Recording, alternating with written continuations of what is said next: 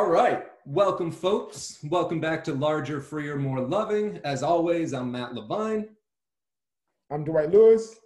Uh, last time we talked with intersectional indigenous activists Desiree Kane and Dewandin Huita Aldrich about indigenous ju- injustice, land reparations, and U.S. naivete. In this episode, we're going to be talking about Black masculinities. And we'll begin by talking about the Black male experience, particularly in academia, as a means of defining Tommy's man not and the multiplicitousness of Black masculinities. Following that, we're going to apply this knowledge as a critique of intersectionality with the hopes of propelling intersectionality towards new growth and understanding. And for that conversation today, we've got two scholars that do fantastic research on Black maleness, Tommy Curry and John Youngblood. And we're just going to start off by uh, having them introduce themselves, uh, starting with John and then Tommy. Okay, I, I thank you for having me on your show. My name is John Youngblood. I'm associate professor in the English and Communication Department at State University of New York. I have to admit that um, I am happy to be here, but I don't feel that I'm worthy of being on the same stage with Dr. Tommy Curry. I'll put that out there right now, and I'll be more than happy to explain why that's the case during the process of this interview. Thanks for being here, Dr. Youngblood. Tommy. Right. Dr. Youngblood, uh, that was surprising, and I'm extremely humbled uh, by the compliment. Uh, my name is Dr. Tommy Curry. I'm a professor of philosophy. Uh, I hold a personal chair in Africana philosophy and Black male studies uh, at the University of Edinburgh. Uh, most widely, I think I'm known for my publication of The Man Not and creating a theoretical paradigm that is currently that currently goes under the moniker of Black male studies. Awesome. Thank you so much for being here, Tommy. Thank you so much. Oh, no, thank you for the invitation. So we're going to start out here. Um, John and Tommy, uh, we know that you have experienced difficulties on your campuses with respect to race and race relations.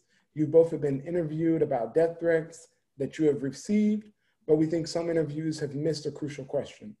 John, we'll begin with you, of course.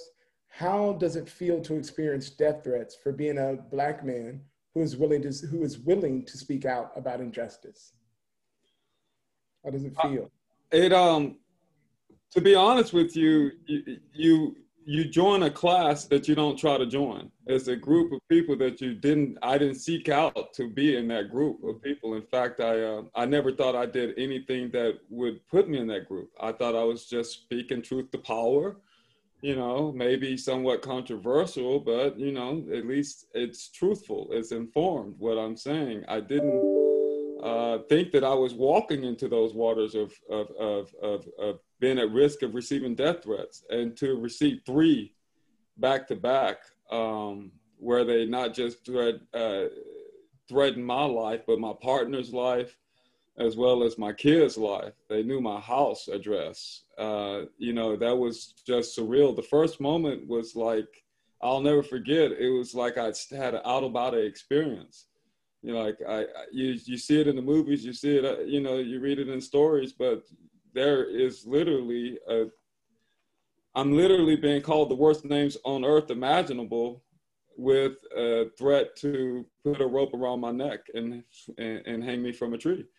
You know, um, it, it, it makes you feel dirty you know it makes you feel ashamed. It makes you question what you did if it was worth what you did. I remember considering putting a, a rope around my neck when i fell asleep so that i could at least overcome that fear that i had of, oh, of me and my children being lynched together and i literally thought that would be the best way to, to deal with that fear was to just sleep with a rope around my neck and uh, you know it was just a lot of mental anguish a lot of uh, mental health issues. I, I developed, um, uh, uh, uh, uh, what's the word that I'm looking for? What is it called? Um, PTSD. Um, I, and now, because I am a black male who has been attacked for being a black male with an informed opinion, and that hasn't stopped, my experiences continue to be um, so linked to that moment to where that PTSD never goes away. I never get any release. Um, I now understand that the release that I so desperately desire comes with retirement. If I'm fortunate enough to be one of those few black male professors, scholars who actually rate, makes it to retirement with my life and my sanity, because a lot of us don't realize just the mental health issues that black male scholars have to deal with on a day-to-day basis as it is. Uh, it's been a challenge. It's been a real challenge, especially since you know people are more interested in the sensational part of the death threats rather than the personal parts you know just you know how are you doing? You know this is real. This these things are taking place. You're what you're you're witnessing these things to occur, around the country. You know how how are you doing? You know i don't get those types of experiences. You know people almost refer to the death threats like it's some type of badge of honor. Like you got these death threats and we've had these death threats and he's gone through these death threats as if i'm not a whole human being with feelings and emotions and fears and insecurities and all those other things that because I'm a black male I don't get to own anyway. Mm-hmm. And so I I, I feel uh, the same insecurities, but I feel trapped that I can't even um, really own those insecurities. I can't really get frustrated. I can't get angry about the way it was dealt with because I'm a black male and I'm so policed all the time that I've, I've yet to really feel that I've been able to express the pain and the hurt and the loss of those death threats. Yeah, yeah, man, that's a lot. Um, I like I am. Uh, my heart hurts just listening to that. Seriously, I um, the the idea of having to accept fear um, by doing a thing to myself is terrifying right? The only way that then I can be prepared for the types of fear um, that I have to carry as a black man is to go ahead and do it to myself, let myself already experience it. That is, um, I'm sorry, I heard that and my heart literally just fell. Um, um, because uh, I had some things happen at a previous university that I was at. Um, and I had a, a, a, black male professor actually call me and say, "Hey, um, how can I help you?" And the, and I was already doing the thing that you just said. I said, "I actually have to learn this for myself. Like you can't help me. I need to get used to these type of things happening, right?" Um, and I was I was already allowing myself to accept the fear by allowing people to do that thing to me. Um, and it's like, man, that's like just innate almost. It feels like now I didn't even know it, but it's something that I'm just doing to exist as a black male, to exist black. Um, man, man, man, man. Uh, I'm taken back right now. Um, but we're gonna we're gonna ask Tommy a question too, real fast. Um, Tommy, we know that you've had similar experiences. Um, what I'm gonna ask you to do is actually uh, step a little bit um, uh, beyond what John was saying, and I want you to talk, if you can, um, about what it uh, about this loss, about this. Um, so he talked about death threats being an honor, right? Um, what does it mean to actually take on that honor? What do you lose in the process of taking on that honor? Um, yeah, it's it's, it's difficult, um, you know, because I, I very much experienced what what John was saying. Um, you know, I think that when when black men have this happen to them, a part of you thinks that it's inevitable because people think you deserve it. You know, mm-hmm. people people celebrate your pain, and I want I'll be very just very honest here. Um, you know, a lot of people don't know that I received the death threats by the alt right about a week or two after I made a complaint about racism to the administration at Texas A&M.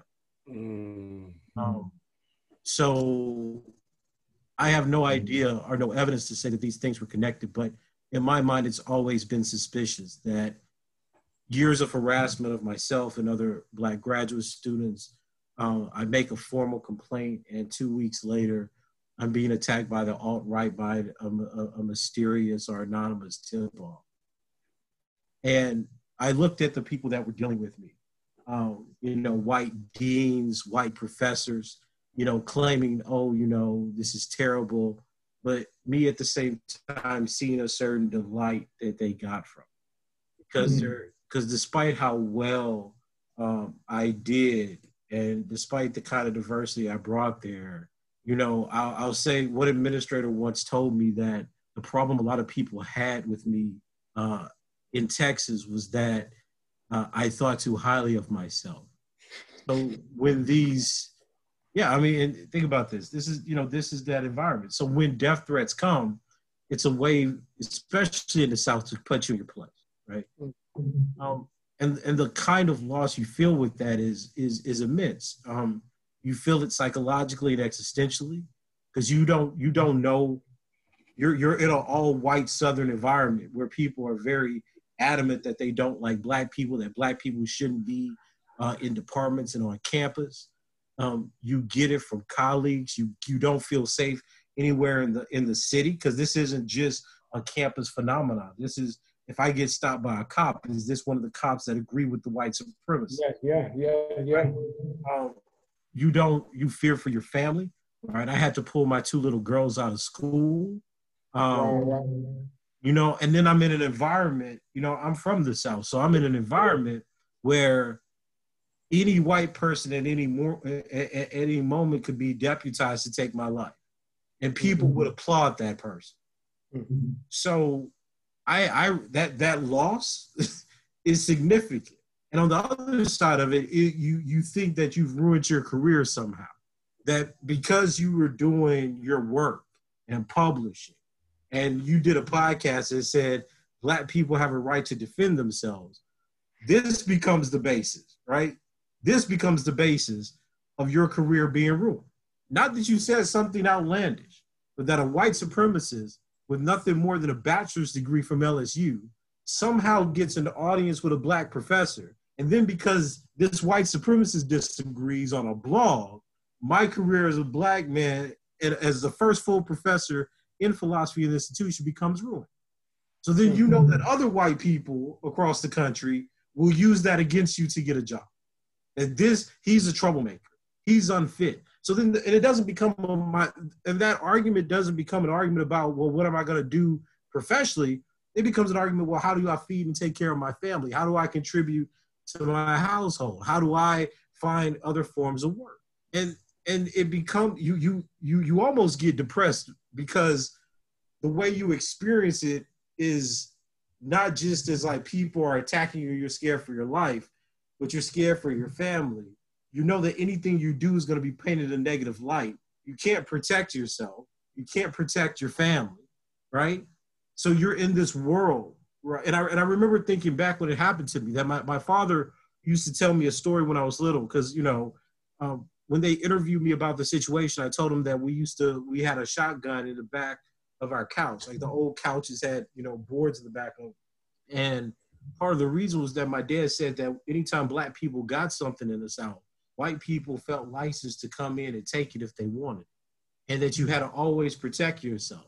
So I'm educated, got a PhD, teaching at a major research university. And a few years ago, I had to accept, you know, at the age of 36, 37, the very same lessons my daddy taught me when I was four or five. Yeah, and, yeah.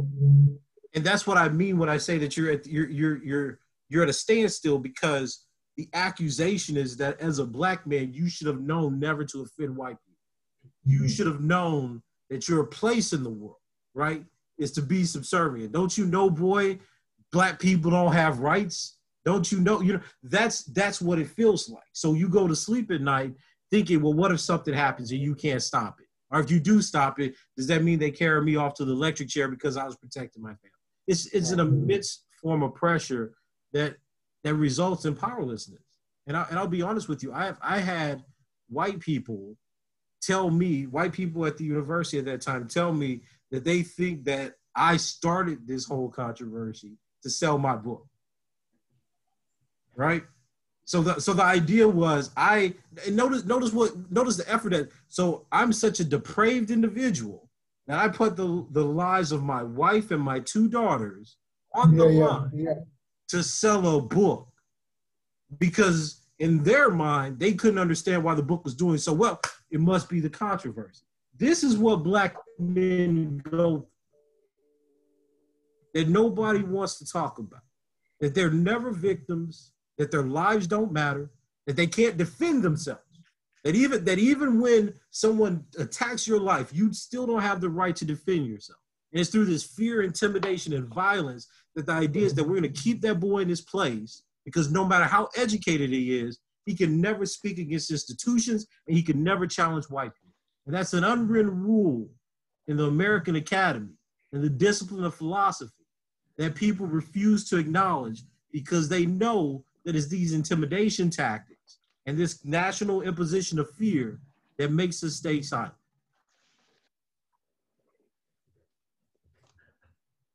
I thought, oh, John, I thought you wanted to say something. Unpack I, uh, that. Unpack that. I mean, because So- he, so- he's speaking. He's speaking truth. He's speaking truth. Um, so uh, some of the things that I I like grabbed onto in this is how um, white intellectual arrogance um, can actually um, take away uh, control actual um, inte- intellect or actual knowledge. Um, and now has the, the power to just white it out if it wants to. Um, and then also this, um, uh, what really, I guess, what really is at the core of this um, is that whiteness has the ability um, to take blackness whenever it wants. Like blackness does not have um, power in the same way um, that uh, whiteness does in this world. Um, and um, yeah, yeah, yeah. These are things that when you look at them, when you look at them, at least from this perspective, especially when we want to talk about um, the black male perspective. Um, and then we also want to talk about intersectionality or we want to talk about uh, patriarchy. It's hard to then have, right, uh, these ideas of that, these ideas of malehood um, that go along with white patriarchy um, when white, when, um, when whites uh, can come and take power um, and protection away from you that you're supposed to be able to have um, if you are um, in this patriarchal world where as a black male um, you have you've been given particular things right in relationship to intersectionality. Um, so as we go along that thread um, we want to look and turn a little bit towards um, tommy's book in relationship to this Yeah, and I mean, so so it's it's interesting there. You talk about you talk about uh, the willingness of whiteness to to steal everything and to take every bit of power. I mean, we saw this just this past week with this woman Jessica Krug, uh, who's who's literally willing to steal blackness on top of it, right? I mean, so this is this is just nonstop. Um, but yeah, no. So so so Tommy, you you you brought up your book here and and and the responses to it. Um, so so we want to talk about that a little bit. So so in your book, The Man Not, you you define black men as men not. Uh, so so we wanted you, like John said, to please unpack that a little bit. Uh, uh, what does it mean to be a man? Absolutely. Well, I'll, I'll give you a really clear example. Um, you know, when I received these death threats, not only did people say they were going to kill me and my monkey families, they talked about lynching me and cutting off my genitalia. They talked about one person talked about raping me, and the other person called me a rapist. Now, they, they said I built that I Bill Cosby them, a white woman, and the man not is this contradiction of sexual terms right? Black black men have never been defined as men, and I don't. And I'm not saying that in terms of rhetoric. I'm saying that in terms of the science from the 1860s forward. In every stage that black men were engaging with the questions of freedom or politics, they were as defined as something other than men, savages, beasts, rapists. In the 1950s, they were called effeminate the 1960s and 70s. They were said that they were apatriarchal because they were raised by their mothers and had female personality disorders. In 1975, Joseph Pleck said, well, the reason that they have female, because they have female personality disorders, they're sexually confused. They're not actually real men and they lean towards homosexuality. So in every period of time, black men has been defined as something other than themselves. And the man not is trying to capture that negation. We've been operating in rules that have been given to us by white feminists from the 1860s forward. Ideas of patriarchy we have today are defined by white women reading Black Power movies. So when you read Shulamith uh, Firestone, Dialectics of Sex, and she tells you that black men are patriarchs, that's when that argument is being introduced. In the second assault, when they're saying that we're rapists because we're not real men, notice the argument. All the arguments coming from the 60s, 70s, and 80s say that black men are rapists because they're not real men. And because they're not real men, they imitate the only thing they can capture from white men, which is rape. So everything mm. out mm. well into the late 20th century has been defined purely by our savagery and purely by the idea that we have the natural born potential propensity for more violence than white people. And then we come back today and we settle on a gender theory that gives us anecdotes and the lack of citation to define who we are. So we have no problem citing through personal experience or the story of that one black person or white person had with a black man that shows that they're patriarchal, violent, and dangerous. But black men don't get to investigate themselves as subjects of study. So the man not is trying to capture that fundamental vacuity that's constantly mm-hmm. imposed upon us, that's filled in by other people's fear and perceptions of it. And that's the work that I'm trying to do to show people that if you have to hold these mythologies up to the day of light, that they suddenly mm-hmm. disappear. Yeah, yeah, yeah, yeah, the minute you say the black men are sexist, say, well, let's go look at black men's attitude. What? They're more progressive or just as progressive as black women. Oh, let's look at their implicit bias. Black men in both political spectrums, Democratic and Republican, have less implicit bias towards groups than any other group. So how is it possible that the evidence continues to signal to the world that black men are not only some of the most disadvantaged beings in the, in, in, the United States and across the globe, but also one of the most humane and, and caring altruistic groups of people through all of history, but we're defined by the perceptions that other people have. And the man not is asserting mm-hmm. that. Black men are not trying to imitate, they're not mimetic, they're not trying to be white men. That is a poisonous lie that was started purely on the basis that they saw black men as rapists. So the idea that we still study black men in this way in the 21st century, when these are some of the decadent theories coming out of subculture violence theory in the mid 20th century, tells you not only that there's no compassion for the humanity of black people, but there's a fundamental dishonesty in the way that we construct them so that other people can make careers and get jobs. So the man not is a deconstructive and demystifying concept that is trying to get the world not just not to make excuses and apologetics for black men, but to genuinely engage in the study of black men. And this is an endeavor that all black men should take up because we can't continue to say that we invest in a progressive politics when the very the fundamental idea behind liberalism is that we leave black men and the nigger down in the ghetto. We can't keep saying that black people are progressing when black men are being left to rot in jails and being cast as an undercaste in the systems of America that doomed them to lives of crime, invisibility, and disposability. Wow. All right. Uh, yeah, yeah, yeah, yeah, yeah, yeah, yeah. Yeah, yeah, yeah, yeah. Go ahead, go ahead, Matt. So, ahead, so I, I, would not want to have to be the person to follow that up. So, John, I know you are a perfect person to follow that up. I want to bring your expertise in here. Uh, so, so you both are a black man and serve as a source of support, guidance, and wisdom for dozens and dozens, hundreds of black men on our campus. So, so how does that experience you have there uh, connect up with what Tommy said about the man not here? Okay. Um, one of the most proud moments I've ever had is to to be in a conversation with Dr. Tommy Curry, the author of Man Not. Uh, what can I add? What can I even add to the black male experience? He just articulated it so wonderfully well, so brilliantly well. I mean, honestly, my my black male students for whom I am their main person they come to. Uh, and so here they they get to watch me being neutered on a daily basis. They get to watch me being marginalized on a daily basis. They see that they are the ones that I fight for the hardest, that I'm willing to put my career at risk for them. And they appreciate it. They, they, they show me love uh, uh, uh for that. But they also see me getting just knocked down, dismissed, relegated to the side marginalized, as they even say have claimed to shadow banned.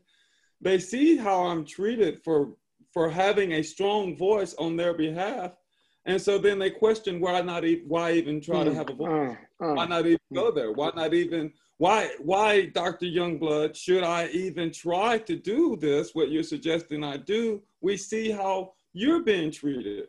we see how every single time you try to do something, you get knocked down. So, and and then we start finding out that, like when I was growing up, when I was a young man uh, in college, just going to college, in high school and college, I learned to not walk next to a white woman, uh, especially on the sidewalk. So if a white woman was walking on the sidewalk, I learned to walk either uh, off the sidewalk, but preferably to go across the street because she would feel a lot safer with me across the street than with me walking next to her. My students do the same thing.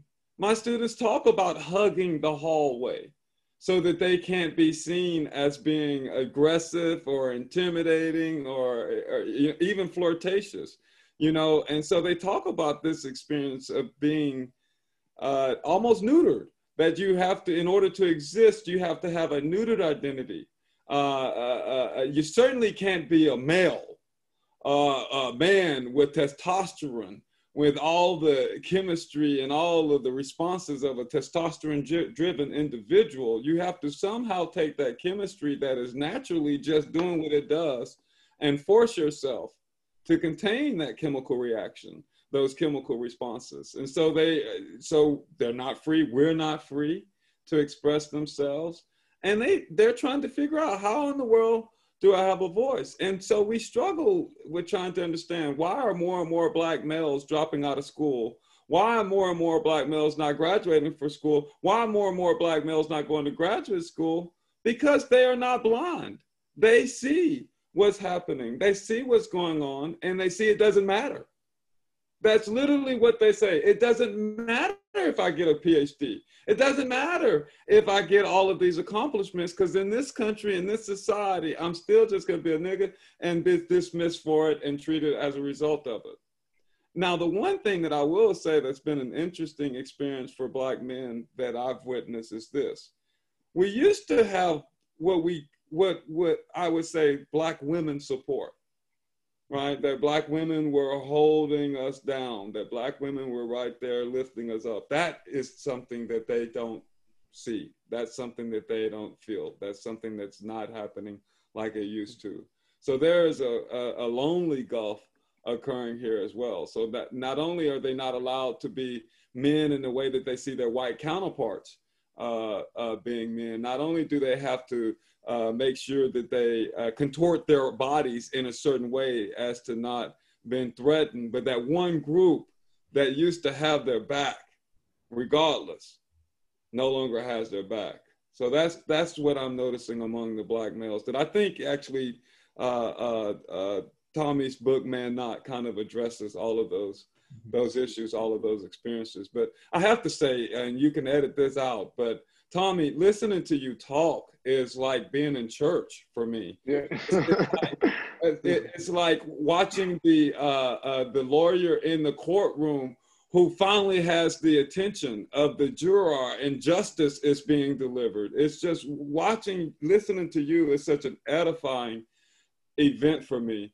Uh, I have to give the you two uh, a great deal of thanks for even allowing me to be here because I would like to be here just to listen to Tommy more so. Yeah, yeah. Thank, thank you. Brilliant. Thank you. and I got to tell you, if, if I can, that that means a lot, brother, because you have no idea how how much anger and hatred I get for just trying to humanize black men. You know, it's I. You know, the book came out. I wanted to have conversations with people. I would. I was willing to go to forums and debate the issues with the evidence, the facts, and nobody took me up on that. The, instead, the book somehow becomes this this this this Bible, I suppose, for every negative thing that black men are. And, th- and that's despite the fact that it's, it's been a worldwide success in the sense that people, black men, are reading it all across the world. The idea is that a black man cannot say anything about his group that other people don't approve. And, and, and anybody who's read the book always comes to me and say, this was so eye-opening that you're talking about black men who were abused, black men who've been brutalized, black men who've been erased, black men who are thinking about killing themselves. You have no idea how many emails I've gotten from black men who have had to deal with depression, were suicidal, and victims of rape. And I, and despite all that, despite the book bringing them to a realization that they need help, right? I have these people, black, white, black male, black feminists, etc., telling me that the work is worth it because they don't value black people, black men's lives. Right. They don't care mm-hmm. how many lives, right? They mm-hmm. don't care how many mm-hmm. lives that my book has saved, right? They don't care how many people went to get help. Like I went to see a doctor. I made up with my father. I was thinking about killing myself, but now I know it's not me, it's the environment. I have tons of those emails over the last three years. And not a single person that criticizes has ever said that, wow, even if we disagree, these people, these boys, these young men's lives make a difference. And that absolutely disgusts me about the camp.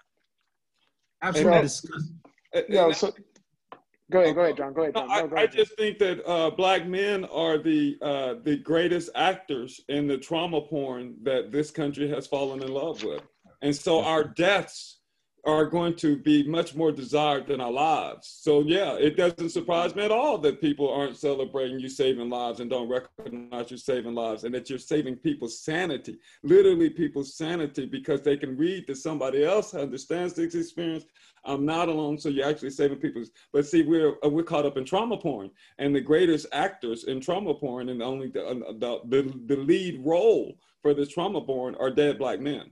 So that's really our value is to to be dead black men. That's really what we are.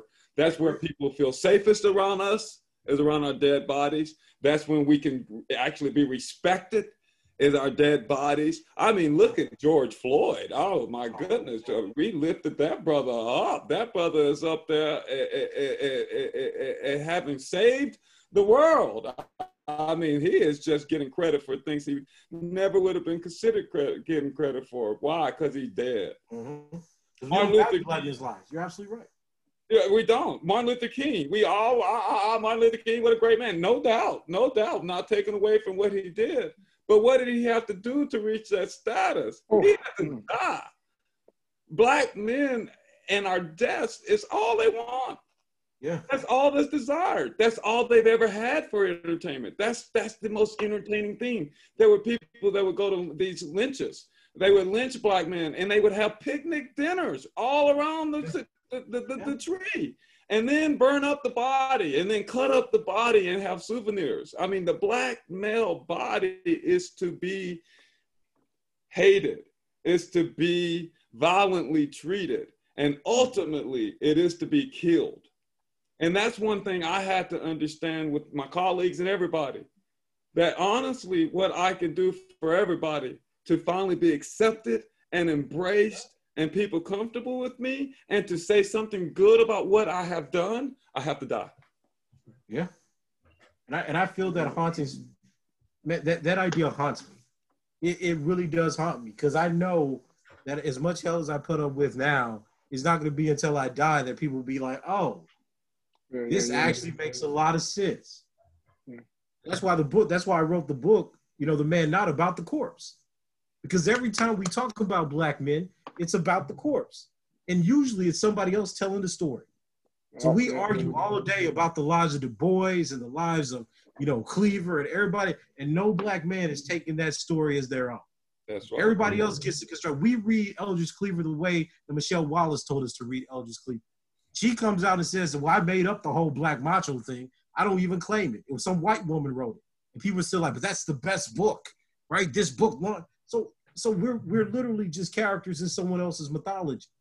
And the and the most damning piece about this is that somebody comes in and says, "I dare you to study black men." Before you form an opinion, let's just study us, right? There's no ideology, there's no ism. Let's just study what we claim exists about black men, and no one will even engage or defend their position once it's subject to study. So then the argument becomes ideological. We just don't think that black men should be studied. We don't think black men should be hired. We don't think black men should have a voice to talk about themselves. And we don't do, we don't even do that to white people. White people run around the world committing genocide, right?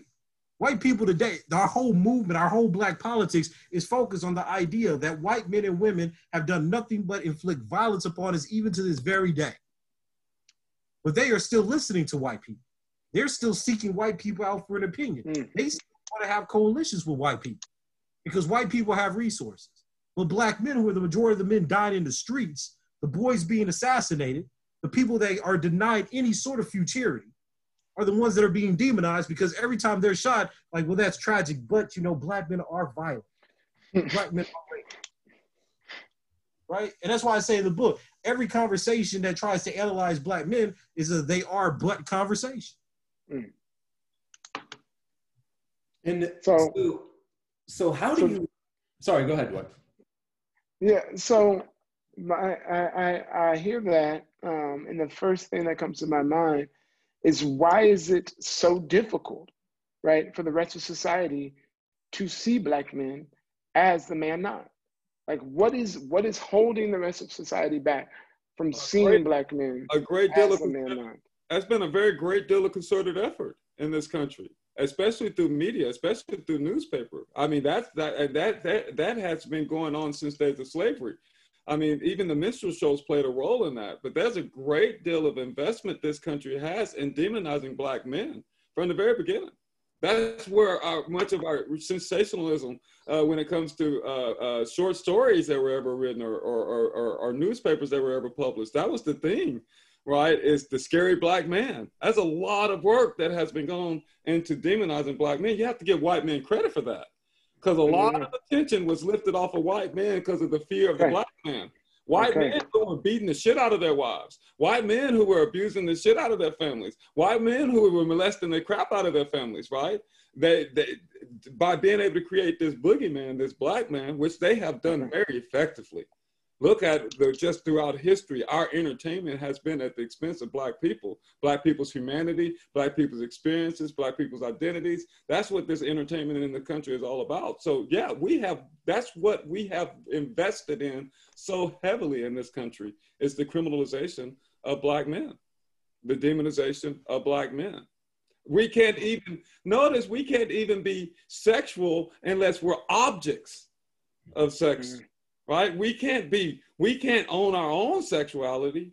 All we could be is an objective as sex items, sex objects. You know, in this time where we talk about women are being or are, are, sexualized and women are nothing but sex objects, and I'm not disagreeing with that argument, but what about the black male experience? You don't get a chance to, to, to poke your chest out. You don't get a chance to, to, to, to, to own your sexuality. All you can do is be the object of someone's sexual desire. If you dare have a, a, desire, if you have a desire, you can't ever express it. You can't even express it. I was on campus one day and I needed something from someone and a, white woman. And this white woman was outside smoking a cigarette with other white women. And I asked uh, if they, one of them knew where something was. And um, one of them looked at my feet and they said, You got big feet. And I hesitated because I was worried about where this was going to go. Mm-hmm. And the next comment was, Well, you know what they say about men with big feet. Oh, Lord. And then I thought, They're really going to go there. And then the other one said, Well, he has twins, so you know he must have something. Oh Lord, Lord, Lord, Lord. Now Lord. this is me at my job. And when I brought it up to officials, it was dismissed. Absolutely, it was. As unimportant, irrelevant, mm-hmm. I what's the big deal? Type of thing. Now, could you imagine? Flip that script around, and it's the three black men who are, don't have the same rank as that white woman. I'll leave it there. And she comes out and you got big breasts, right? And you know what they say about women with big breasts? Well, she's got two kids. You know they got to feed her with something. Could you imagine how that would have been mm-hmm. viewed?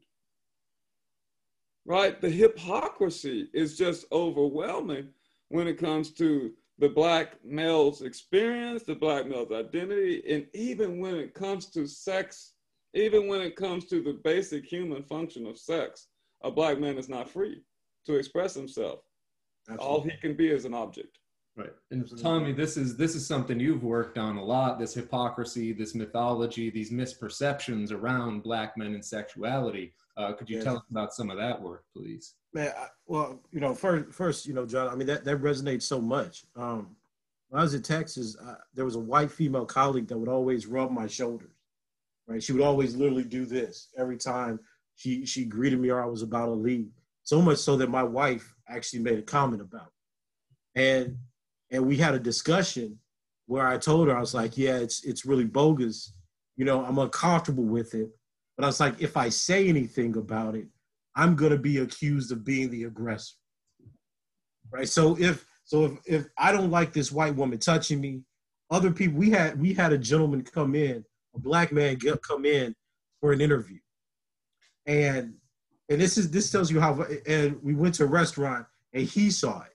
And he asked me, Well, what's up with that? And I explained the situation to him. And he was like, Yeah, it's best that you don't say anything. Wow. Right? So so that's that's a personal anecdote about how black men are made not only into objects, but how we're made for other people's disposal. A lot of the work that I do is on the sexual abuse and rape of black men throughout history and in our society. And no matter how much data or how many stories I accumulate, people do not want to accept that young black men are being sexually coerced and raped in America. And you know, even even before the you know the interview, the reason I sent you the government statistics was because I know that in the back of people's mind, there's this doubt that I don't know how many articles I published on this now, but there's this denial that black men are being victims of rape largely by women. Yeah, yeah. And, and get these experiences where black boys are between the ages of six and nine, right? Nine and 12, reporting that their first sexual experience are with older teenage or girls or women. We go and study people's, we get snapshots of their experience. And what do we find? Young boys saying that older women were their first sexual experience, raped them, coerced them, taught them about sex, ridiculed them if they refused. You see, you see the numbers, you see the CDC data sets, and yet, despite the stories and everything, nobody can accept that black men have to deal with this. I've, I'm in a discipline where a black feminist literally told me that it's impossible for black boys or black men to be raped because they always want sex. Mm. Wow, wow, wow, wow, wow. So the work that I do is very much about black men as victims because this is a part of our identity and our existence that that not only is is dismissed, right? Our humanity is dismissed, but it's it's willfully reconstructed as something different. People pretend that young black boys at the ages of six to nine want to have sexual intercourse. And then if an older woman, a teenage woman, a teenage girl or older woman actually has sex with them, it was because of their agency. It was because of the black boy seducing them. The black child seduced the teenage woman into raping him. So she has no culpability. And the effects that this has on young men is tremendous depression, anxiety, risk, risky sexual behavior. A child before the age of 21, more likely to be a victim of intimate partner violence, more likely to be a perpetrator of intimate partner violence. There are some very serious pathways that explain a lot of the kinds of, of, of maladies and maladjustments that black men have in society that people refuse to look at because they refuse to acknowledge that black men could be victims to other groups of people, especially older black women in their community. If you want to tell a mm-hmm. narrative about a black man raping a little boy, people will stand up and clap for you. I told you that's how they work. But you show that these young boys have issues with connectivity, compassion, and love because they were abused by people in their own families and communities who happen to be black women or girls, and nobody wants to have a conversation. And what my work is trying to capture is highlight that this is not this is not take a feminist perspective. I'm not interested in punishing the perpetrator. I'm interested in getting the victims help. We need to identify the perpetrators, but my work doesn't come from a criminological orientation. These young men are growing up with lack of hopelessness and not being able to effectively cope with trauma. And what my work's trying to do is show people that this that the issue of racism is much is, is about much much more than just bullets. So if you want to talk about intersectionality and make it political, God bless you. But you notice that black men are never depicted as victims in intersectionality. They're always depicted as perpetrators. So when someone comes in from a black male studies orientation and says, well, let's just take a look at, I don't know, domestic abuse. Why do so many black men and boys re- report high incidences of, of, of, child physical abuse by their mothers? Mm. Why are so many black men and boys talking about early statutory rape and sexual coercion? Why are so many black men and boys talking about verbal, psychological, and physical abuse by their spouses? Oh, well, you know, Tom, you can't study that. Right? We, ha- we have a real problem dealing with facts when it comes to black men. And the effect of that is that we're attributing a certain kind of malice and the notion of toxic masculinity to their behaviors when their behaviors match up with any other group of victims from the same socioeconomic status and with the same backgrounds of trauma and abuse. But we refuse to acknowledge that there's not something fundamentally wrong with them.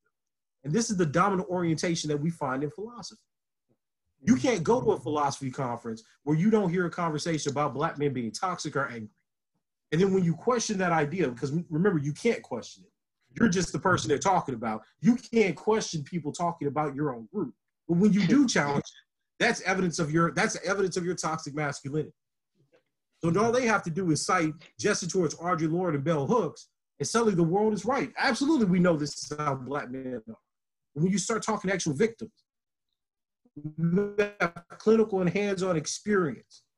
You're dealing with public policy considerations and epidemiology. Well, that can't be allowed because you know we don't like evidence that contradicts our ideology and philosophy. We have a real problem is based on sexual violence and sexual abuse. I am going to still. I'm gonna. I'm. I'm gonna come back to the question that I that I asked John to you, Tommy, again.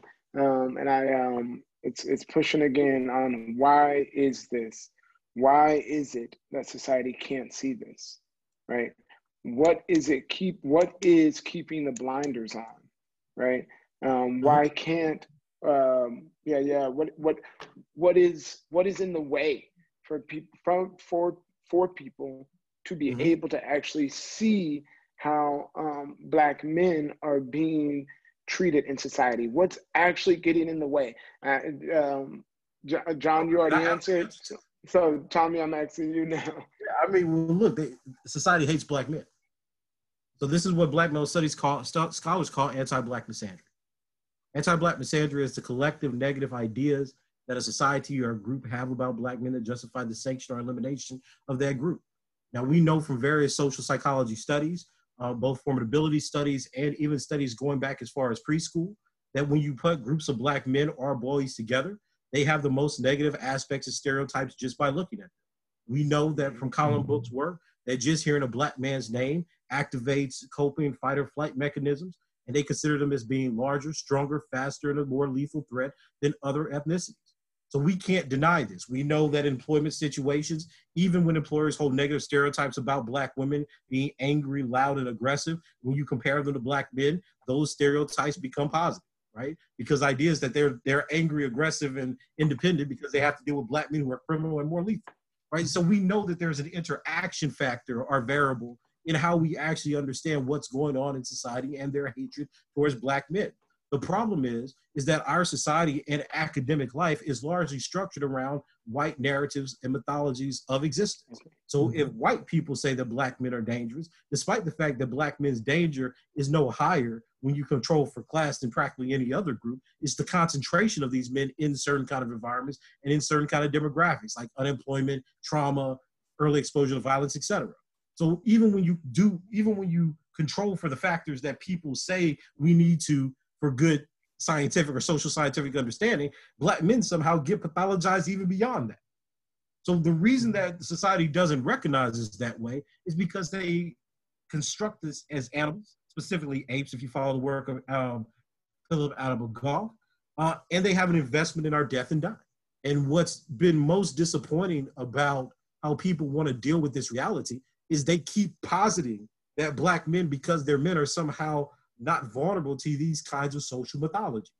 This is part of the problem of making black men generic subjects. And by generic subjects, I mean that we only define black male experience through race. In every single quarter, make it be it economic, education, social perception, political constituency, stereotypes about racial stereotypes, about who who's the most dangerous or most promiscuous. All these focus on black men.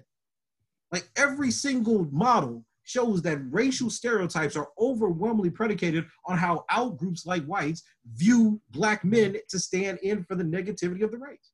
They think they're the biggest problem. So it's no surprise then that the conversation we're having is not on people's radars because you think that everything negative about black people are actually how black men of the race are. which is why you could explain black girl magic so easy.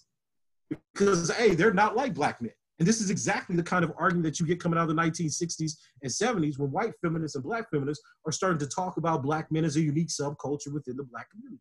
It's black men who are dangerous. It's black men who don't want to work. It's black men who are uneducated. It's black men who are rapists. It's black men who are abusers. You know, this is this is the narrative. So it allows educated, socially mobile black women, especially in the academy, to distance themselves from black men. This is the exact same argument Sylvia Wynter makes in No Humans Involved. This is the exact same argument that uh, Elaine Brown makes in the condemnation of Little B. So we have to be very deliberate and very uh, disciplined in what the actual criticism is. People don't see this because they've constructed an epistemology and an order of knowledge and a social psychology that does not view black men as victims. And the reason that you have the work of people like Ashby Plant that shows that even college educated students, they will shoot an unarmed black man before they shoot armed black women and white women is because there's such a social negativity and negation of black male life that even an unarmed black man who does not have a gun is a more is, is, is thought to be a more legal danger than armed women, be they black or white, right? And we have to deal with that, right? We have to deal with that. We can't keep pretending that it's ignorance. We have to understand that these products and these notions about black men are made to justify social hierarchies and inevitably justify the kinds of knowledge and programs that are being put into the academy.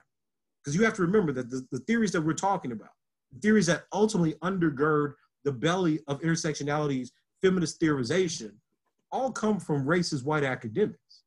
These are not, these are not the, the wild, crazy white people of the 60s and 70s.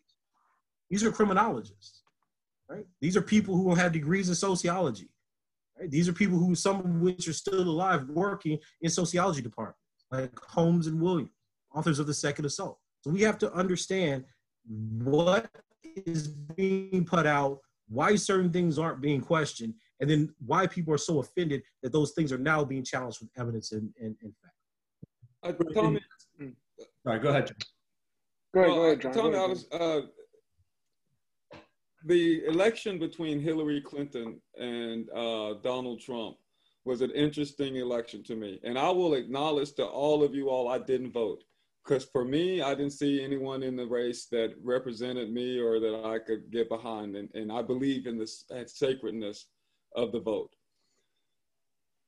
One thing I felt like I noticed when I was watching Hillary Clinton in particular, uh, who uh, Michelle Obama has said is black people's fault that uh, that uh, uh, Donald Trump won, that Hillary Clinton didn't lost, that if we had gotten out and voted, that you know she she would have won. And and we do know that black women voted heavily mm-hmm. for Hillary Clinton. That was her biggest support group.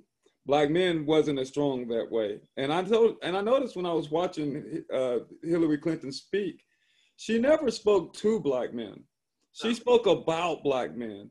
She would talk to all these audiences of black women, and she would talk to black women but she never talked to black men. She talked about black men. And what I thought, and I was really interested in what your take on this was, I felt like she was of the mind that black women would come home, tell black men what to do, and we would just do it so she didn't have to talk to black men. We were subjected to black women's orders, uh, you know, the uh, uh, uh black women's dictates. What What are your thoughts about that? I think, well, there's a few things. Um, one, the the political science research after the election shows that there wasn't a significant gender gap. So I know I know a lot of the narrative follows that CNN poll.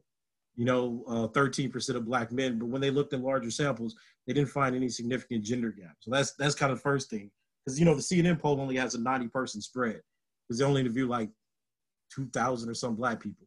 Um, but I think at a larger point though is that black men were being interpreted as if any disagreement with black women's vote was in fact a, a pathological issue.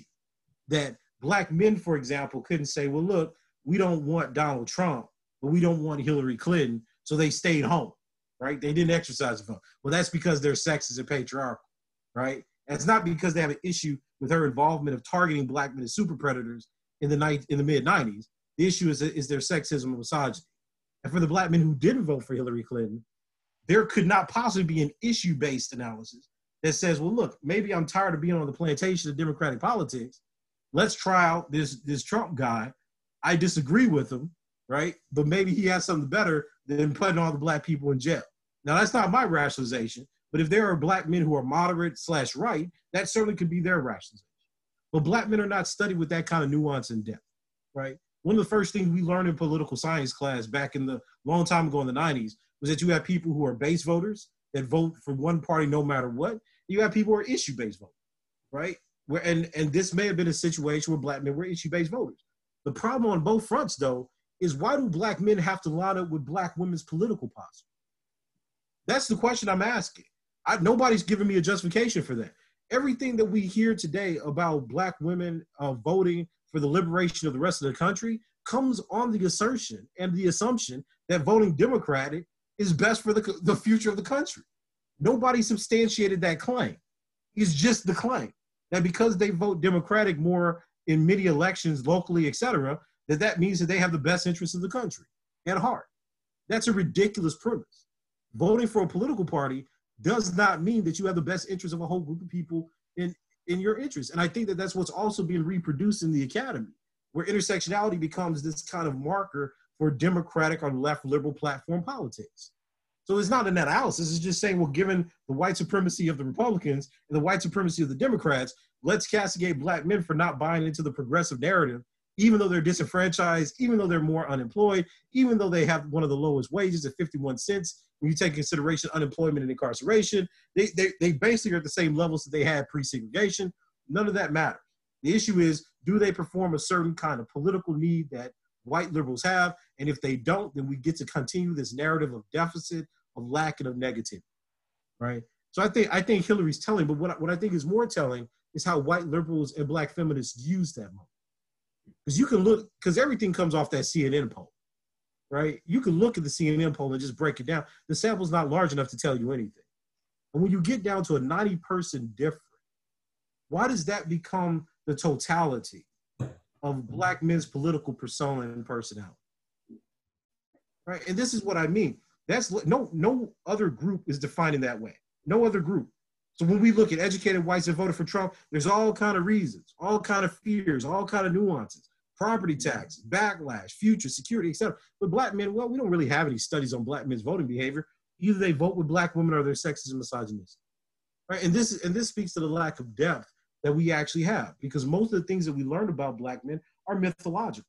They have no basis in any fact. You can't question them or study them. It's just a mythology that we tell ourselves about how they act. So that's what I think Hillary Clinton very much is. And now you see the same thing being rehearsed or uh, with, with Kamala Harris because black men are, why should I trust the cop? Black men grow up in fear, right? From black boys forward, we grow up in fear of cops. And you telling me that I got to give my vote to a black woman that supports locking black people up, not just black men, but other black women. And because black men, a certain group of black men or sect of black men are politically skeptical about that, suddenly that becomes evidence of patriarchy or evidence of sexism. It's the go-to strategy. It's the same thing that Phoebe Couzins said back in the 1860s, right? Black men are getting a taste of freedom. They're more brutish. They're more barbaric than even white men, so they should be denied. And we continue to read black men in that way today. There's nothing deep about it. Again, this is part of the problem we have of not being able to genuinely confront and deal with the images and the ideologies that other people have about us or our group. Right. In in an academy in, in an academy which has supposedly been significantly influenced by empiricism for centuries now, yet still, as you've said over and over, don't want to hear the lived experience of black men talking about black men and don't want to see the data about black men. So their own projects get undermined here, even. That's Absolutely. how that's how how rampant this black misandry is. And, and, and, and to be honest with you, most of the theories that are based in empiricism so if you go back and read subcultural violence theory or the second assault, you know, that's talking about race sex stratification in the, in the 1980s, they, they flat out say, we have no empirical evidence that black men are compensatory. We, there's no evidence, right? So if you go, if you actually go back and do what scholars used to do, like literature reviews, you would find out that most of the theories that we claim are empirically substantiated, we're, we're starting to, we're, we're the starting assumptions that people had about black men as a group because of the disproportionate rates of homicide and sexual assault and rape in their community. And now that the definition of rape has changed, And you see similar rates of rape, not only amongst black women against black men, but also of white women against white men. Nobody wants to go back and start questioning, well, maybe we got some things about gender wrong.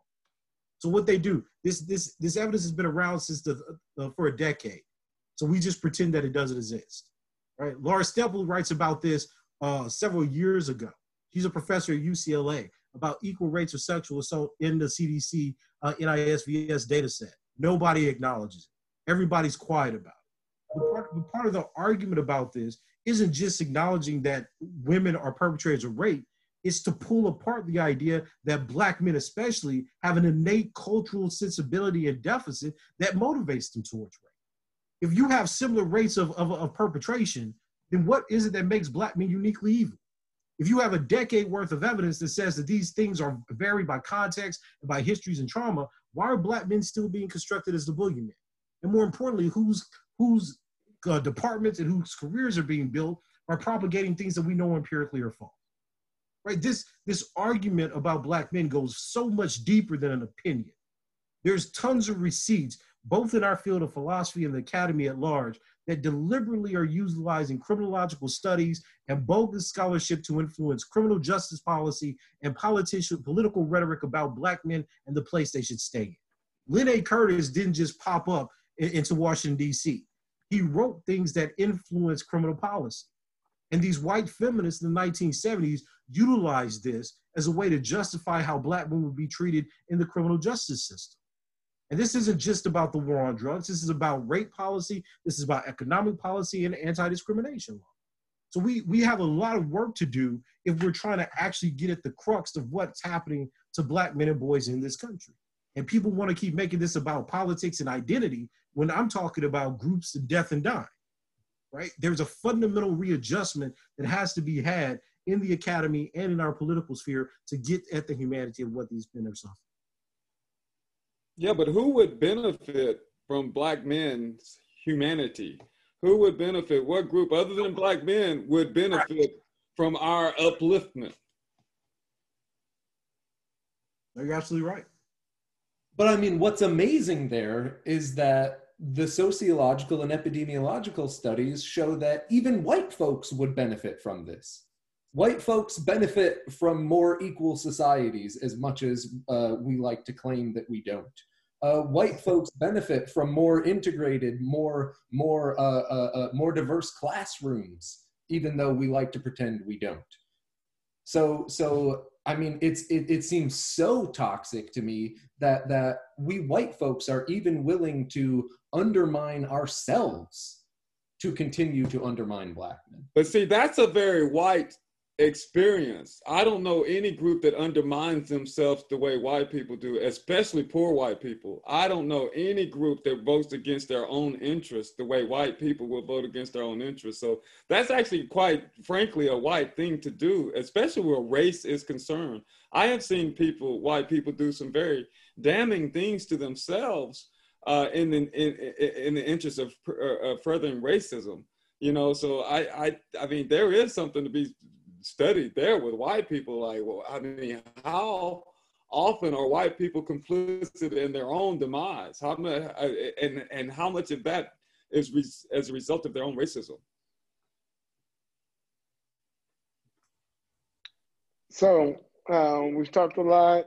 We've gone all over the place, um, and I've really appreciated this. I've got so many notes. I've got literally ten pages of notes in front of me right now, um, starting with um, all the way back up, and I'm going to start back with um, um, um the death threats um, and attempting to accept fear, to trauma porn, um, to having to hide black maleness, being the most humane, and oftentimes, uh, right, this was something I was thinking about in the process, is being considered a devil um, and usually, when you're considered at the bottom, you have no choice, you have no option but to be the most open to everything that's above you, right? Um, um, and so uh, there's this idea that Black men might also be um, the most humane, the most open, the most this, the most that in relationship to having to be defined um, in relationship to um, uh, other people's morals, right? By putting the black the black male as this devil or as this demon, and then allowing the rest of society to put their morality in relationship to that, right? Um, and then we move forward, um, and we talked about uh, the society being anti-black, uh, male especially, the super predator, um, the that the narrative that part of the reason why society is anti-black and that we see this negative effect, this negative effect, um, and this man not is because the narrative is being controlled by whiteness in the same ways, um, in the same ways um, that uh, if we want to talk about sex, that's being controlled by whiteness, and why we've had to have the womanist movement, right? Um, we've also talked about uh, intersectionality in the ways that, to some extent, it doesn't have the apparatus to deal with the Man-Not. It doesn't have the apparatus to deal with black men. Um, um, and so then there, there we need to do something. Intersectionality either needs to grow. Um, it seems to be the case, at least from what Tommy wants to say, or we've got to get rid of the concept. You know, as uh, as James, I'm going to go to James Baldwin here and go to the title of our um, our podcast. Um, the concept of God either has to be larger, freer, and more loving, and if it's not, then it's time that we got rid of the concept right? And I think that Tommy would want to say the same thing about intersectionality. The concept of intersectionality has to be larger, freer, and more loving in relationship to all uh, points of intersection. And even if those points of intersection don't line up in the ways that intersectionality wants it to be, um, then it either has to, like, if it doesn't line up um, and we don't change it, then we have to get rid of the concept, right? Um, am I am I am I characterizing you uh, well enough there, uh, Tommy? Absolutely, absolutely, absolutely. If I if I could just say something very briefly. Yeah, yeah, yeah. Go ahead, go ahead. You know, inter- intersectionality is you know nobody. I'll put it this way: nobody is opposed to the various and voluminous studies that Black women have done about their own experience. I I honestly don't know a Black man in the academy that's like I'm tired of hearing about Black women. That's not the argument the argument is the caricatures that black men become constructed as in an effort for some projects in black feminist theory to go forward. So it's one thing to say, look, we need to pay attention to black women in the civil rights movement, to their political activism. Everybody, everybody I know, in my experience, is down for that project. What what the people that I'm talking to are not down for is this idea that black men because their men are rapists, because their men are abusers, because are trying to fulfill some lost function of patriarchy. That because we're talking about the issues that we have now about being disempowered by racism, that our only coping mechanism is to try to imitate white men, right? Yeah, like yeah, these yeah, are the kinds of analyses that are running rampant under black feminist and intersectional theory that to this day have not yet been proven. And it is simply not enough for black men to be characterized are the negative experiences that white women or black women have with them as academic truth and theory.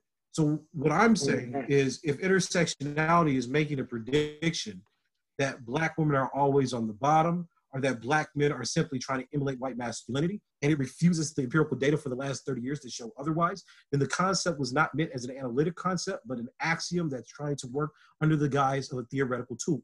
If it cannot change on the basis of evidence and accept falsification, then there's no reason that black men should embrace a theory that entails them accepting their own deficit and pathology as the basis for trying to diversify or pluralize subjectivity. Okay. And what I'm suggesting is that black male studies intervenes differently. Does it test an intersection? If you frame it as that, absolutely. I prefer an entity-based model, but you could you conceptualize it different ways. The major difference is that black male studies articulates black male experience through ethnography, empiricism, and actual statements of fact and it's the materiality of black men's lives and their relationship to other specific groups that becomes the way of not only reclaiming black male humanity but testing the types of malices and maladjustments that they engage on because they lose that humanity. And if that's not a rigorous intellectual theoretical and scientific approach then i don't know how the hell we're going to study gender.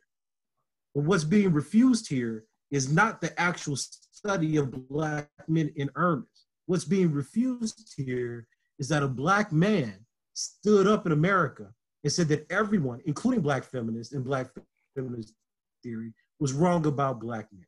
That's what's being contested, not the evidence, not the facts, not the reality or even the connection that black men feel with black male studies. but rather that in an academic and bourgeois space that black men do not have, should not dare to have the right to speak about themselves and say something different than other people have said. And that's what I think intersectionality tries to go- operate as the guise. It gives legitimacy about negative stereotypes about black men without having to actually engage black men or try to test what black men are actually thought to be. Okay. Okay, that is very clear now. it's very clear now. I uh, hope none of now. last statement. Yeah. I, I, hope y'all don't edit none of that last statement. No, we, we, we won't. We, won't, we won't. Leaving the whole thing. Um, so, so um, if we are now looking at um, what's actually happening to Black men, right? That's the focus here. Is that intersectionality to some extent is not actually looking at Black men. It's not actually looking at the evidence. Not actually looking at the facts, right? Um, and this is where I'm going to ask a, a, kind of uh, a kind of different question. Um, how do we cultivate um, Black boy joy in Black Black men and Black men and boys if their experience is not being seen?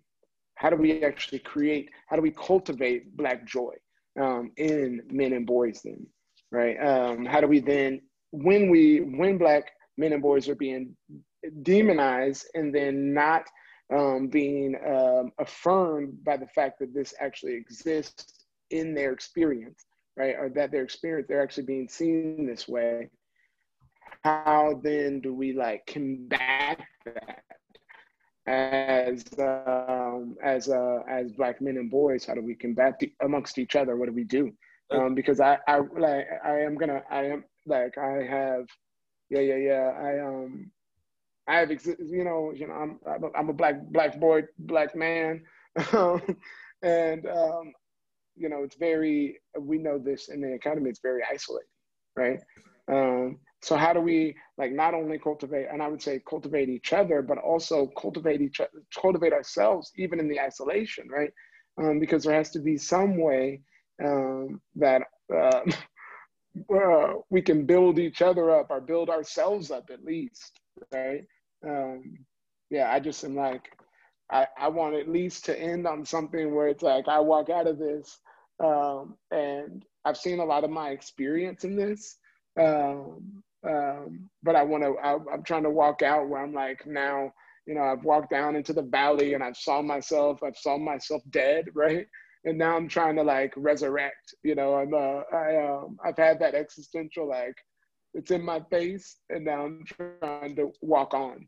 Um, and I know this is something that also is foundational to the black black male experience, right? Um, the ability to to walk on. Um, that I want to walk on in a way that actually is cultivating. And this is the big thing like black boy um, and black male joy, right? Um, not persistence, right? Um, because I think that's how I have been doing it over the past, right? Yeah. Um, if I've just been like persisting, I'm like, you know what? This is just what has to be done. Um, and you guys talked about death, um, about um, like my life not mattering until I die. And you don't know how young I was when I thought that. Um, when that first when that thought first came across my mind. And I don't know if it, has been a something that I've said for a long time that if my life is more valuable gone um, than it is alive, then take it, right? If I'm gonna do more for my community dead than I would alive, then take this life, right? And so that's why when the cops pull me over and they want, and if they shoot, if they shoot me, it's like you you shot the wrong black guy, right? My record's clean. I've done all this stuff. It's like, even though they're going to try some way to demonize me, it's going to be hard, right? Mm-hmm. Um, but you're the right guy. I don't understand why oh, you yeah, say you're not oh, the right. Yeah. You are the right guy for them to shoot yeah. if you have no oh, no criminal past. One hundred percent, one hundred percent. But what I'm saying is, if the weight of my death appear, if it would do more now than it would do in 30 years, right? Um, then I've in the past, anyways, in my life, I've been like, I'm willing to give it up, right? Um, and so what I'm trying to do is really talk about ways where I can walk away uh, from having to subsist, um, to stay, right. to not, to get out of what um, you know David David Marriott talks about the crawl space, right? I want to get out of the valley, right? I want to stop. I don't want to be I like. How do I step out of the valley? Um, and the thing is, I think it's hard to talk about stepping out of the valley because we're all in the we're in the valley, like we're all there together. right? Um, no one's further. I don't know if anyone's further out of the valley. It's like getting out of the valley is all of like we're all like climbing this thing, muddy, slipping up and down. Um, and so I'm just trying to like get some type of joy at the end. Um, like I want to, I want to, uh, some type of, um, yeah. So maybe I'll go and maybe this will make it clearer, the question. Um, it makes me think about someone like um, the difference between um, X, X, X and King, right? Um, X really, you don't have an, you don't have a king without an X, right? Um, X, the one thing that he focuses on um, is is um, is uh, Black people loving Blackness, right? Um, and so part of it is that I think this is something that's like missing in relationship to the Black Black male experience. We really people look at us and it looks like we really love ourselves, right? It really like we're like oh we've got all the style, we've got all the this, we don't care about this, you know. We're like this this and that. Um, but I think in that there's a lot of hate. Mm-hmm there's a whole bunch of hate. Um, and so I'm trying to like push against that hate towards some type of joy, um, some type of theme that's um, black men loving black men, right? Um, uh, and I think that's something that I, I like, yeah, I, I, um, I, I, I've to some extent struggled, um, struggled seeing. Um, and so I'm just like, what are ways that we can cultivate this uh, this uh, love for for each other at least, and love for ourselves. Um, how can I love myself better? How can I love other black men better? Um, how can I love other black boys better? Um, and not in a way that's telling them to not be not be a black male, right? Um, I think that's oftentimes what it is. I I, I don't know, um, and I feel bad about this. I'm throwing myself under the bus here. Um, but in the past, I know there's been times where I've had a black male student and I'm like, hey, like, oh, you want to do that? Well, then you know, like I've done the same thing that's been done to me, where it's like, I'm gonna ask you not to give up all that you're wearing, but maybe a little bit, right? Mm-hmm. Just your pants a little less baggy, right? Um, even though your mind is as sharp as mine, right? And so, what are ways, I guess, that I'm trying to say that we can cultivate black boy joy or love for being a black male to other black males. Um, I don't know if anyone wants to speak to that. Um, John or Tommy, I don't. I uh, maybe I maybe I'm still maybe the question still isn't well formed. Um, I understand what you're saying. I just don't know. I just don't know. Um, I don't know how. Um, I uh, I um, you know, um, and maybe Tony, you might say, you know, this text is one of the yeah. ways. um, Do you mind if I if I take a little bit, John? No, listen. I think. I'll, let me tell you. I'll, I'll, tell you a really brief story. Um, when I did my PhD in Southern Illinois, I was coming back from DePaul University. Um, DePaul University started a critical race studies program back in the day, and they did not like me whatsoever. So they said things like, "Oh, you can't write. Uh, we don't think you're philosophically sharp. X, Y, and Z." So I left the program. Entered Southern Illinois because at that point I was tired of philosophy. Um, said I was going to go to law school. My advisor, Ken Stikkers, said, "Hey, you know, why don't you just apply to the program? You know, help me out with a few classes, etc." And then he said, "Well, you know, you, you'll probably only be here like a year or so." And I was like, "Well, can somebody finish a PhD in a year?" He's like, "Well, no, nobody's ever done it." so I was like, I think I could do it. So I finished my PhD in a year. Uh, wow. Finished all my coursework. Um, and I'm not saying that as a story of triumph. Actually, I'm trying to say the opposite. My joy came about because white people, in general, hate black men. They don't want us around. They don't want to engage us. They don't recognize our genius, our brilliance, or any potential. So my strategy has always been to defy everything that white society imposes on me. Right? White people were hoping that when I was attacked by the alt right, and probably a lot of black people philosophy too, were hoping that my career was going to be over. So I sat down in my room and thought about it. Right? How's a way to continue a career doing what I'm going to do? The paradigm about what we think about ourselves has to shift, and that's what I'm saying. Yeah, yeah, yeah, yeah. yeah can't be that we're loved and accepted like other groups of people. That's not going to happen. Okay, okay. Right? I used to I remember I used to talk to Derek Bell about this all the time before he passed over email. You know, and he, you know, he was like, "Yeah, you know, people hate me. You know, people people act like I'm not intelligent. People X, Y, and Z." But he found a different way to build value, and that's what black men and boys have to do. The the idea that we're going to be accepted is not going to work. So we have to have different strategies by which we actually form community. And I think you can tell you from your own experience that that's exactly how Black male studies scholars move through the academy, right? It's no, it's no mistake that Black men are being exposed to the man not. It's no mistake they're seeking it out themselves. I've had people email me say, "Well, my, my my teacher told me I couldn't read this book, so I went out and bought it and read it." Right, like they're like Black men form, and I'm being dead serious with you. Black men are forming their own reading groups because people in the academy are telling them not to read this book. So, the, so, so Black men black men have to reconstruct the idea of what their existence means, not just to other people, but for themselves. Like this is going to be a fight. And I think you can tell that the reaction that people have had just to me telling the truth about black men is a fight. There's no, and the, the funny thing is, is that when you read the book, nobody's being attacked. It's just it's a bunch of statistics, facts, and theories about what that means.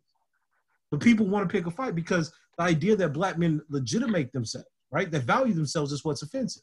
So the answer to your question is you have to think differently about what it is that you value. Yeah, so the person that told you, well, listen, and, and this is what's important, right? And, and, and I mean this very seriously. I could have stayed at Texas A&M and just grinded away, said I'm fighting a good fight. But there's never been a black person, much less a black man, that said, I'm going to disregard everything that people say in philosophy and do what I'm going to do and still be better placed and more successful than 99 point some percent of all the philosophers in the country. That's never happened in history. There's never been a black man that's accepted a chair position in Europe in an ancient university.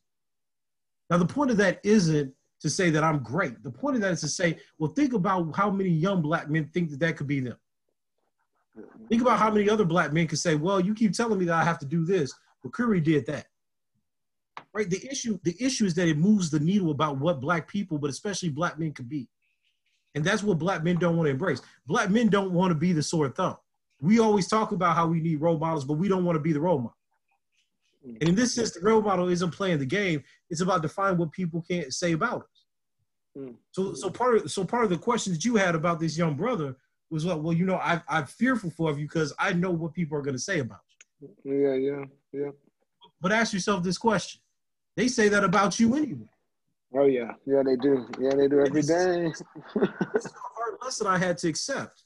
No matter what I did, I've had a 4.0 since I was basically a kid, right? I mean, on every single measure, I would be first generation, right? Parents didn't have college degree. If I was a white person, I'd be a. It, it'll be a lifetime special. Nobody cares about a black boy from Lake Charles, Louisiana, doing that. But it's a story for what other. I know that no matter I grew up in the South, so I know that no matter what I do, I am just a fancy talking Negro to so many to white people generally. No matter how many educate, no matter how many degrees or book awards, right, or I get, this is just a Negro that speaks real well. I know that. So then why do I why would I put my investment in what white people think? Why would I put my investment in groups of black scholars in the academy that think I'm a rapist and, a, and an animal? See, if you if you do that, this is what Biko was saying. If you do that, you interiorize the inferiority that your oppressor is putting on. And I'm not as, you know, I don't like talking in like cliche. I'm just saying concretely. If you know these people are the enemies of your group and don't, don't value your life, then why would you base how you feel about life on them? And you know it's going to be difficult. You know it's going to be hard. But the strength of it comes from the fact that you know that there's other black men that have said, look, we don't care what they say. If, if, it, if need be, I'll leave the country. You can have America. I'm going to go talk to people in France. I'm going to go talk to people in Switzerland. I'm going to Africa. Black men have options, and there are people around the world interested in our story. And that story isn't about demonizing any other group of black people. I'm not trying to reclaim some mystic masculinity. I'm saying that black male experience matters to how we understand racism, white supremacy, and the ongoing logics of genocide.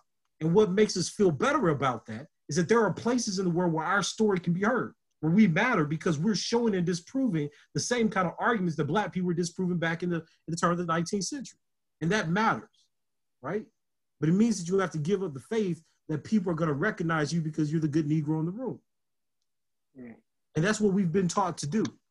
We've been taught to put on the suit, to stay quiet, to, to yes, sir. Yeah, Miss Ann, that's a real good point. You know, I'm sure look into standpoint epistemology. I know you don't know a thing about race or racism, but that was a really fine paper you gave there about feminism that I should probably incorporate because I'm a man in philosophy. I, I've seen it all, man. I've seen I've seen black men rush off to, to, to go get the dark liquor to deal with the stress of what it's like being in the company of all the white people in philosophy department. But the difference is that they that they're silent. Mm-hmm. I'm not, and you have to you have to figure out the balance. Do you want to be a black man that white people say love and say, well, he show he's he's nice. He show is nice. He show is nice. I, remember, I remember the first time that I got the first job I got, A&M. I was talking about the work of Charles Mills. And a colleague said, you know, he's a real nice guy. When we were talking about him potentially evaluating a file, oh, he published an article in ethics. White people like that. Never mind, this is a named professor at Northwestern. Yeah, yeah, yeah, yeah. So what, what I'm trying to tell you is you can play the game. You can oh, find validation, right?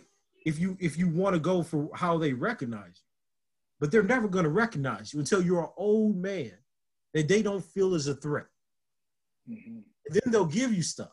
Because when you got old, your, your hair, and they know that our lifespan is only going to 70, so don't give you a chair when you're 60. Oh, we only got to deal with it for five or six years. But if you want to actually feel that validation and fight that feeling you have, it's going to require you to piss a lot of people off. Because what you're doing is you're rejecting what they told you that you are. And a lot of black men are scared of that. I talk to black men in philosophy and academy all the time, where they're scared of having to feel like their only the only value they have in the world is them dying. That the only way that good things are going to be said about them is when they're no, longer here. That they're a symbol for somebody else's movement. And if you're never going to be loved by the world, then burn the world down. This is why they value white people. This is why they value white feminists. This is why they value BLM but you're one, you're the corpse that they're that they're building the protest off of. So it comes a realization, right? And this is what I talk about in the book is eschatological dilemmas. The, the reclamation of black male identity comes in the realization that we have to expand our now. That means that we have to infuse what we're doing and our suffering with new kinds of values. That means that you're going to have to be unliked by a whole lot of people. But I'd much rather be hated and remember the history for being the first person to do something than to be somebody's damn boy. I come from Louisiana. That rings very differently for me. Mm-hmm, mm-hmm. Mm. Thank you for that. Thank you for that. I uh, I appreciate it. I feel like you were speaking to me, but when you're speaking to me, you know, you're speaking to a lot of black boys. Um, um, and no, I think it's a good. I like. I um, I appreciate it. I really do. Um, I think a lot. I think um, a lot of people are afraid um, a lot of people are scared, and being, you know, the black demon, the black, um, the black devil that we are, um, you can't even say that you're afraid, right? Um, it's the first thing I thought when you said, uh, talked about uh, um, of being um, uh, about not being safe, about um, being afraid of standing um, up for black males. The first thing I thought is I was like, oh, um, I can't say that. Like, no, I'm not afraid of that right? Um, and so these are the things where it's like even the ways that you uh, were speaking really lends um, and focuses in on the black male experience. Um, and I really appreciate your response to that question. I really do. Um, we wanna, we're gonna, we are gonna wrap it up because we've been we've been recording for like an hour and a half now. Uh, we really appreciate the time that you both of you have been willing to give. John and Tommy, thank you so much. Uh, this has been very informative. Um, and um, we hope uh, that others will uh, see it the same way. Thank you, thank you, thank you. Thank you both very much. Thank you.